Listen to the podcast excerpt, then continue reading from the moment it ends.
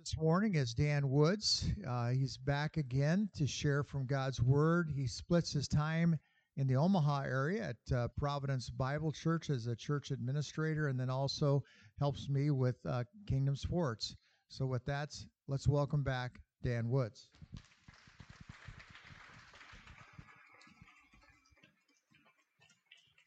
All right. Good morning. Are we working? I Think it's on? It's 12 degrees out there this morning. Y'all notice? Yeah.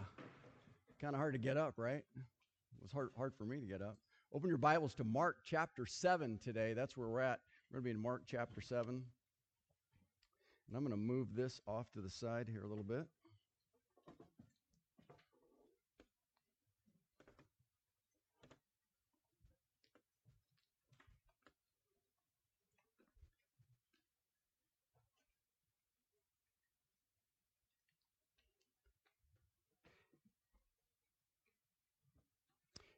We're talking about the four D's in Mark chapter 7, four D's. So, as I read through Mark chapter 7, it's a pretty long chapter. So, for us to go through 37 verses in about 25 minutes, um, we're just going to hit four major points, is what we're going to look at today. So, these are four D's that you can remember because my name starts with D, and it's like, what a great what a great letter. So we're going to have the four D's of Mark chapter 7 today. So we'll read through Mark chapter 7. I'm going to break it down into four different sections, and we'll look at each of those four different sections. So I'll just read it for you. I have it on the screen as well. You can follow along. This is in the ESV. It says, Now, when the Pharisees gathered to him with some of the scribes who had come from Jerusalem, they saw that some of his disciples ate with hands that were defiled, that is, unwashed.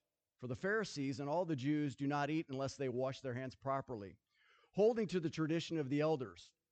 And when they come from the marketplace, they do not eat unless they wash. And there are many other traditions that they observe, such as the washing of cups and pots and copper vessels and dining couches. And the Pharisees and the scribes said, asked him, Why do your disciples not walk according to the tradition of the elders, but eat with defiled hands? And he said to them, Well, did, did Isaiah prophesy of you hypocrites? As of as it is written, this people honors me with their lips, but their heart is far from me. In vain do they worship me, teaching as doctrines the commandments of men. You leave the commandment of God and hold to the tradition of men. And he said to them, You have a fine way of rejecting the commandment of God in order to establish your tradition. For Moses said, Honor your mother and your father. And whoever reviles father and mother must surely die. But you say, If a man tells his father or his mother, Whatever you would have gained from me is Corban, that is given to God.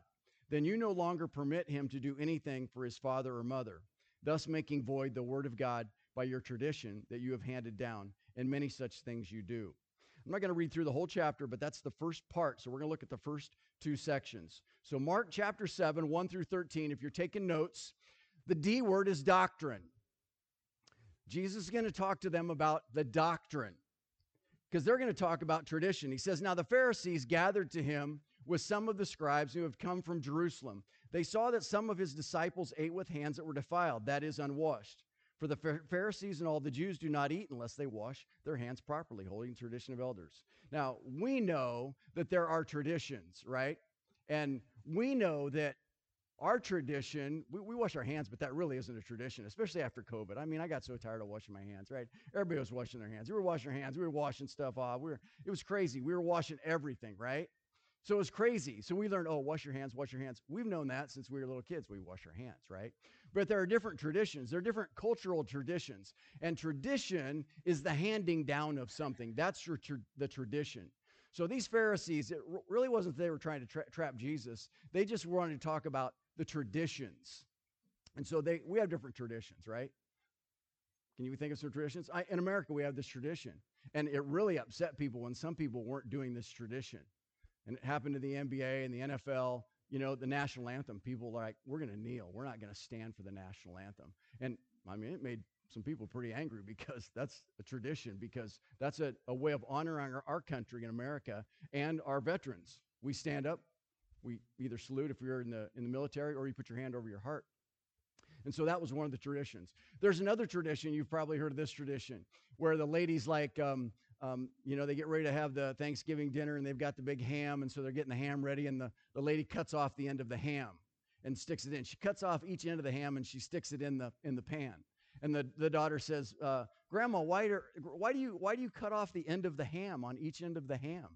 And she goes, I don't know. I've just always done that. And she's like, Well, did you ever ask your grandma that? No, I never asked your grandma. So she went to her other grandma and she said, uh, or she said to her, she said to her mom, she goes, "Do you know why, mom, or do we know why? Do you know why we do that? We cut the end of the ham off." She goes, uh, "I did ask uh, my, you know, the other grandma why why we do that." And she said, um, "We we don't know why we do that." But you know why they do that? She was doing that because the her grandma before that cut the ham off because the end of the ham off because it didn't fit in the pan. So I don't know if your grandma or your your mom still does that. They cut. My mom used to do that. She'd cut the end of the ham off and stick it in there. It's like so. Does like the juices, like the the, the moisture, go in the end of the ham?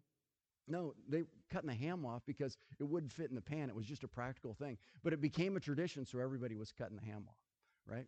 So I've traveled in different countries. I've been to Korea, Thailand, uh, Vietnam, China. I've been to different traditions. And there is a cultural tradition in Asia that when you go to Asia, uh, they, they take you out to different places. You see the sights. That's a tradition. Another tradition is they give you gifts at different times, right? And so, Max, you're in here. Where's Max at?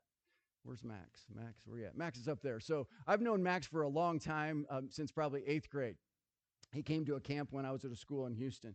And, and so when Max came this year or last year to the school, he brought me a gift.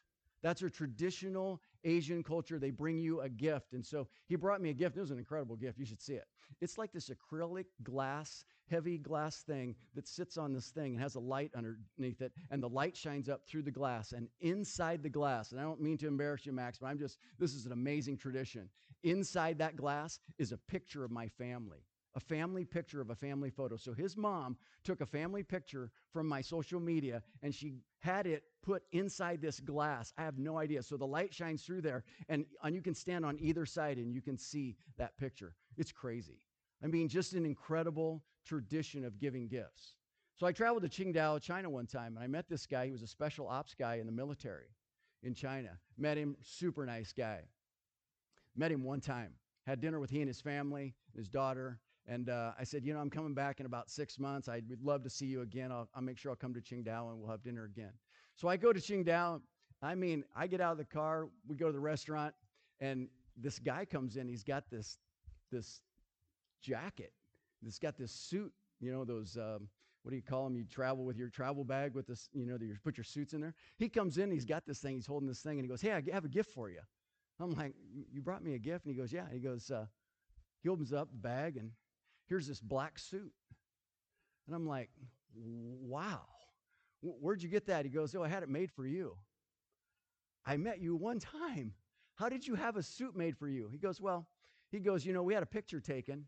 My wife and I and, you know, our daughter, we had a picture taken the last time you were here. And he goes, uh, I went back to my buddies in the, in the military and he said, uh, they took my measurements, all of my measurements from the photo. They know how big I am. They took all of my measurements and then they transposed you standing beside me and they took all of the arm measurements based on my measurements and they calculated all this out. And so we have your measurements and here's your suit and I'm wearing it right now.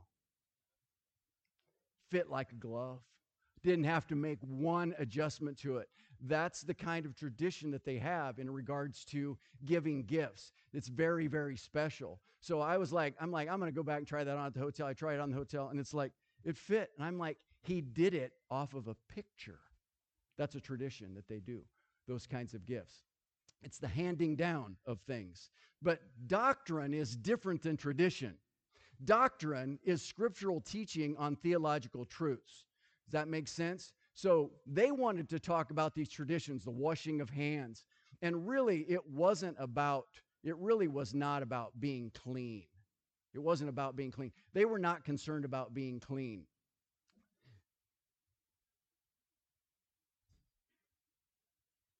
The law of Moses contained no commandment to wash their hands except for the priests. So it wasn't they were trying to trick him, I don't think. It basically, they were saying, why, why do your guys do this? Why do your disciples not walk according to the tradition of elders, but eat with defiled hands? They made it sound like we're really worried about these guys getting sick, about sanitation, but it really wasn't about that. They just wanted to talk about their traditions. Well, and then in Mark chapter 7, if you go down a little further in, chap- in verse uh, 6, it says, And he said to them, Why did Isaiah prophesy to you hypocrites? As it's written, The people honor me with their lips, but their heart is far from me. In vain do they worship me, teaching as doctrines the commandments of men. You leave the commandment of God and hold to the tradition of men. So traditions are good, but when traditions take over doctrine, that's the problem. That's the problem. Because they thought they could gain favor by following these traditions. They basically traded the commandments of God for the tradition of men. And basically, Jesus called them out in Isaiah 29 13. He basically quoted Isaiah 29 13. He says, uh, your, your lips are far from me, or your heart's far from me. You, you honor me with your lips. So let's look at Isaiah 1. If you want to turn to Isaiah 1, 11 through 14. And who's got that for me? Somebody's going to read that for me right here. There we go. You want to read that out loud for us? Thank you. What are all the your sacrifices to me? asked the Lord. I have had enough burnt offerings and rams, and have f- and the fat of well-fed cattle, and I have no desire for the blood of bulls, lambs, or male goats. When you have come to appear before me, who requires this from you? This trampling of my courts. Stop bringing useless offerings. Your incense is detestable to me. New moons and Sabbaths, and the calling of solemn assemblies. I cannot stand iniquity with a festival. I hate your new moons and prescribed festivals. They have become a burden to me. I am tired of putting up with them. Thank you. He was tired of them. Basically, called them out. Called them out in Isaiah 29, but then he also called them out in Isaiah 1 through 11. Basically, they, he just said, God said, I've had enough of the burnt offerings. I do not delight in the blood of bulls and goats. And he also knew that they were actually using inferior animals. You know, they're supposed to use the clean animals, the pure animals, um, the undefiled animals, but they were sacrificing animals that were blind or had some sort of malady. And um, he just said, I, I, I'm calling you out on that because you are establishing the traditions of men. And then on, if you go down to verse uh, 11, it says, But you say, if a man tells his father or his mother, whatever would have gained for me as Corban, that is given to God, then you no longer permit him to do anything for his father or mother, making the word of God void by your tradition. So basically, they were also saying, well, um, we can't we can't uh, take care of our parents because we've given this, uh, we've committed this to to the Lord. So they were neglecting even their parents because they said, oh, we're we're doing this, we're going to provide, uh, we're going to give this to the Lord instead. So we called them out on that. So Mark chapter seven, one through thirteen, when you say doctrine, it's the right doctrine right? So that's why doctrine's important. That's why you hold up your Bibles because we say the Bible is the Word of God, and we're going to stick with the doctrine. We're not going to talk, uh, we're not going to deal with the tradition of men. In other words, we're not going to follow the tradition of men. And so when we think about tradition, when I think about tradition, and, and I was telling my wife, I said, you know, I'm preaching on Mark chapter 7, and it's about tradition. And she goes, oh, tradition, right? You know what I'm talking about? Okay, well, the right doctrine God desires our hearts, not our lips. Love, worship, fear, serve, and obey. If you're a, if you're a, a student here, these are the five things. Coming to Nebraska Christian is great. Getting a great education, springboarding you to college or to work or to whatever it is you're going to do. But if you come out of, of uh, Nebraska Christian and you can do these five things, these are the five things I, I wanted my kids to do when they came out of school. I wanted them to love the Lord, worship the Lord, fear the Lord, serve the Lord, and obey the Lord. They could read, write, do arithmetic, and all that stuff. To me, that was, that was gravy. Because if you do those five things, you're honoring God, with your heart and not your lips. You do those five things, uh, you, are gonna do you're gonna do fine, right? You you get persecuted, you're gonna be fine. You're still gonna love Lord, fear Lord, worship. Doesn't matter. You you get arrested for being righteous or whatever it is, if you do these different things, you're going to get persecuted. You do those five things, you, you're going to be fine because God desires our hearts and not our lips. So let's talk about tradition. And how do we keep our balance? That I can tell you in one word tradition! Tradition! Tradition!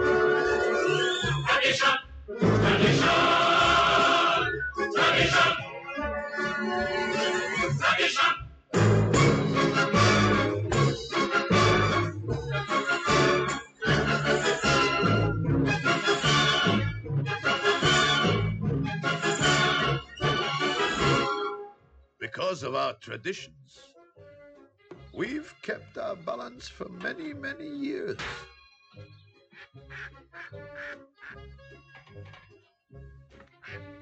Here in Anatevka, we have traditions for everything. How to sleep, how to eat, how to work, how to wear clothes. For instance, we always keep our heads covered and always wear a little prayer shawl. This shows our constant devotion to God. You may ask, how did this tradition get started? I'll tell you. I don't know. Doesn't know. Is that why? Why do you cut the end of the ham off? I, I don't know. It's a tradition, but you can't. We can't stop there.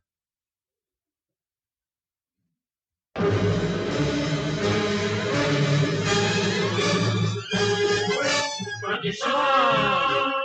Tradition! Tradition! Tradition! Tradition! Tradition!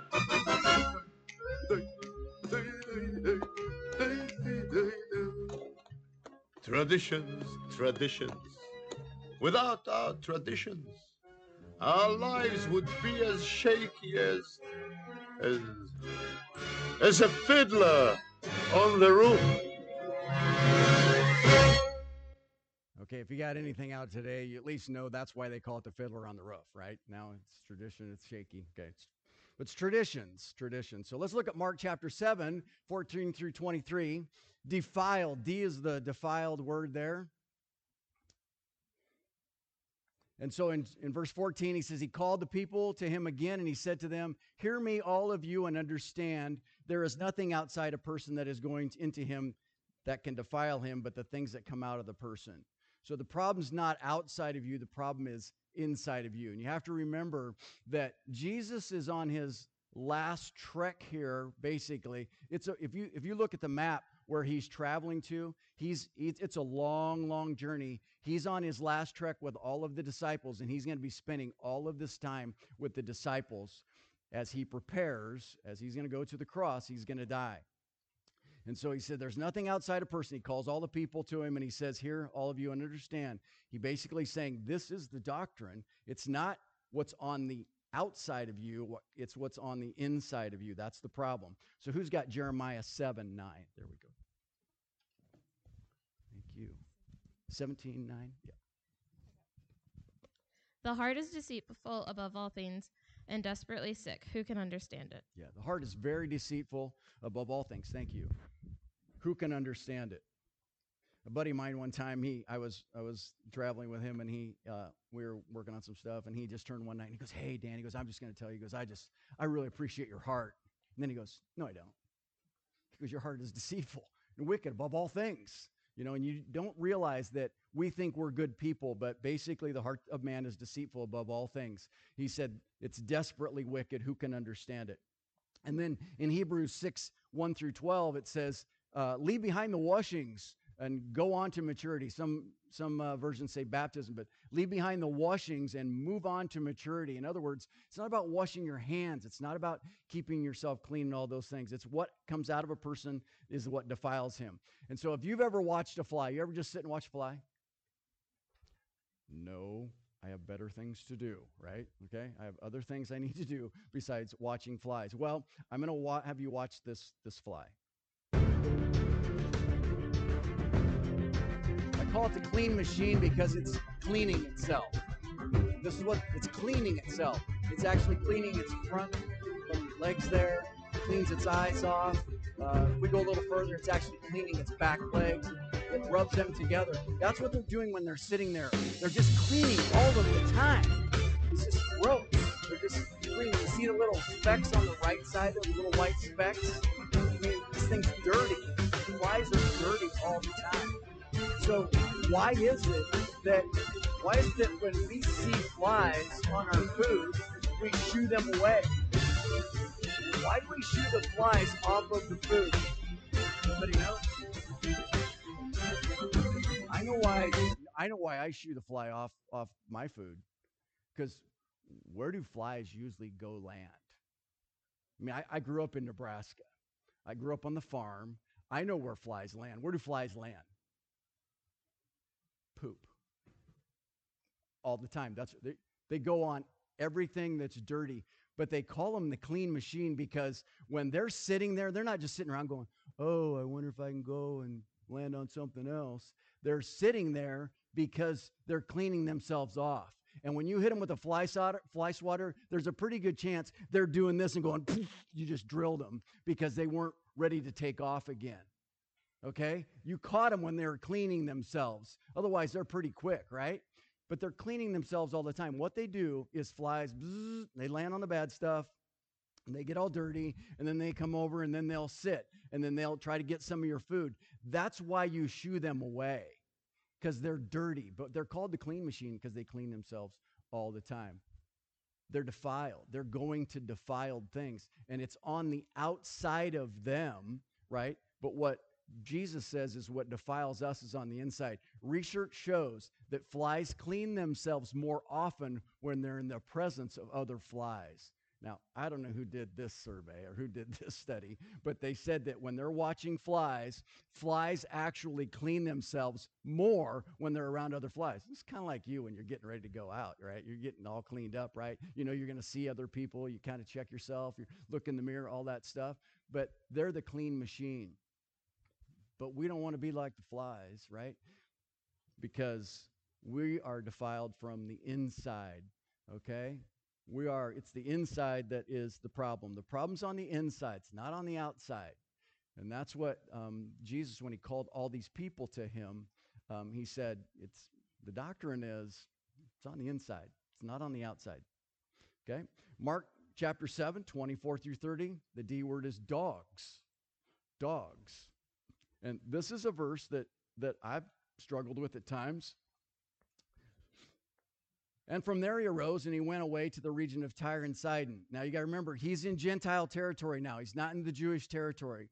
And he entered a house and he did not want anyone to know, yet he could not be hidden.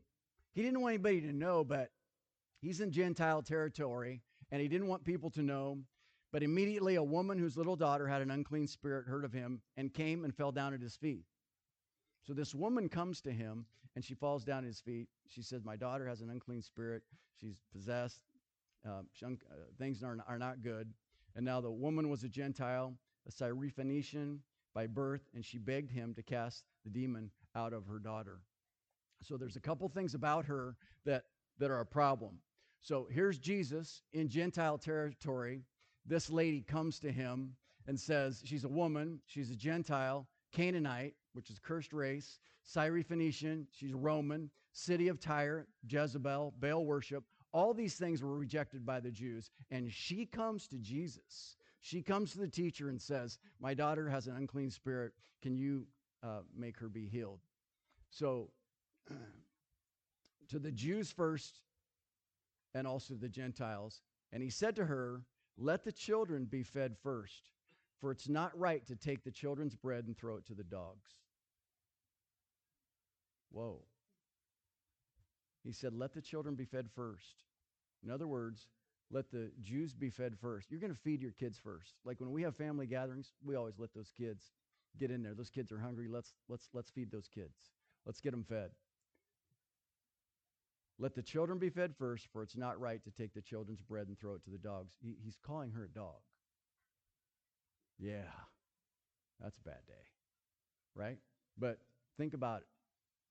She was Syrophoenician, she was Tyre, Jezebel worship, all of those things. She had all of these strikes against her, and he said, Let the children be fed first. In other words, this message of salvation is to the Jews first and then to the Gentiles. And he's basically saying, It's for the Jews right now. It's not for everybody else, it's for the Jews right now. And what does she say? She says, basically, I know I'm a dog, and the time for the bread of salvation is for the Gentiles, but I'll take any crumbs you got. She said, feed the kids first, feed the Jews first, salvation for the Jews. You want the Jews to be saved. But she said, if there's any bread that falls off of the tr- any bread that falls off the table, I'll take it. She said, I just want the crumbs. She goes, I just want that too. I want salvation as well. She goes, I believe you're the Messiah. I believe you're the Son of God. I'll take the bread. I'll take any crumbs that you can give. Give me. And what does he do? He says, You've got great faith. And he said to her for this statement, You may go your way. The demon has left your daughter. And she went home and found the child laying in bed, and the demon was gone. Boom. He didn't have to go to her house. He didn't even have to go to her house. She was healed. Great faith. All of those strikes against her. Didn't matter the circumstances, didn't matter her condition. She had amazing faith. She said, He's the Son of God. So, dogs, if you have amazing faith, it doesn't matter your condition or situation or what they call you. Doesn't matter. Doesn't matter condition, doesn't matter situation, doesn't matter what they call you. If you're a child of the king, you're a child of the king. One time I dropped my kids off, uh, this was years ago at, at school um, when they were little, and uh, carpool, pulling up the carpool. My oldest daughter's in the car. Carpool's really long. It's pretty cold outside. and all the cars are backed up. Kids are getting out of the car. She gets ready to get out of the car. And I said, No, no, don't get out of the car. She goes, Dad, it's okay. I can just walk. I can walk. I'll get out and I'll walk alongside, all the way to the front of the school. I said, No, no, no, you're not getting out of the car. She goes, Dad, I can get out of the car. It's okay. I said, No. I said, Look at me. I said, You're a child of the king. You're going to the front door. You're going to the front door. You're a child of the king, right? You guys are a child. You're a child of the king. You, you're going to the front door, right? Salvation is given to you as well, right? Have amazing faith. Mark 7 31 to 37 is duty.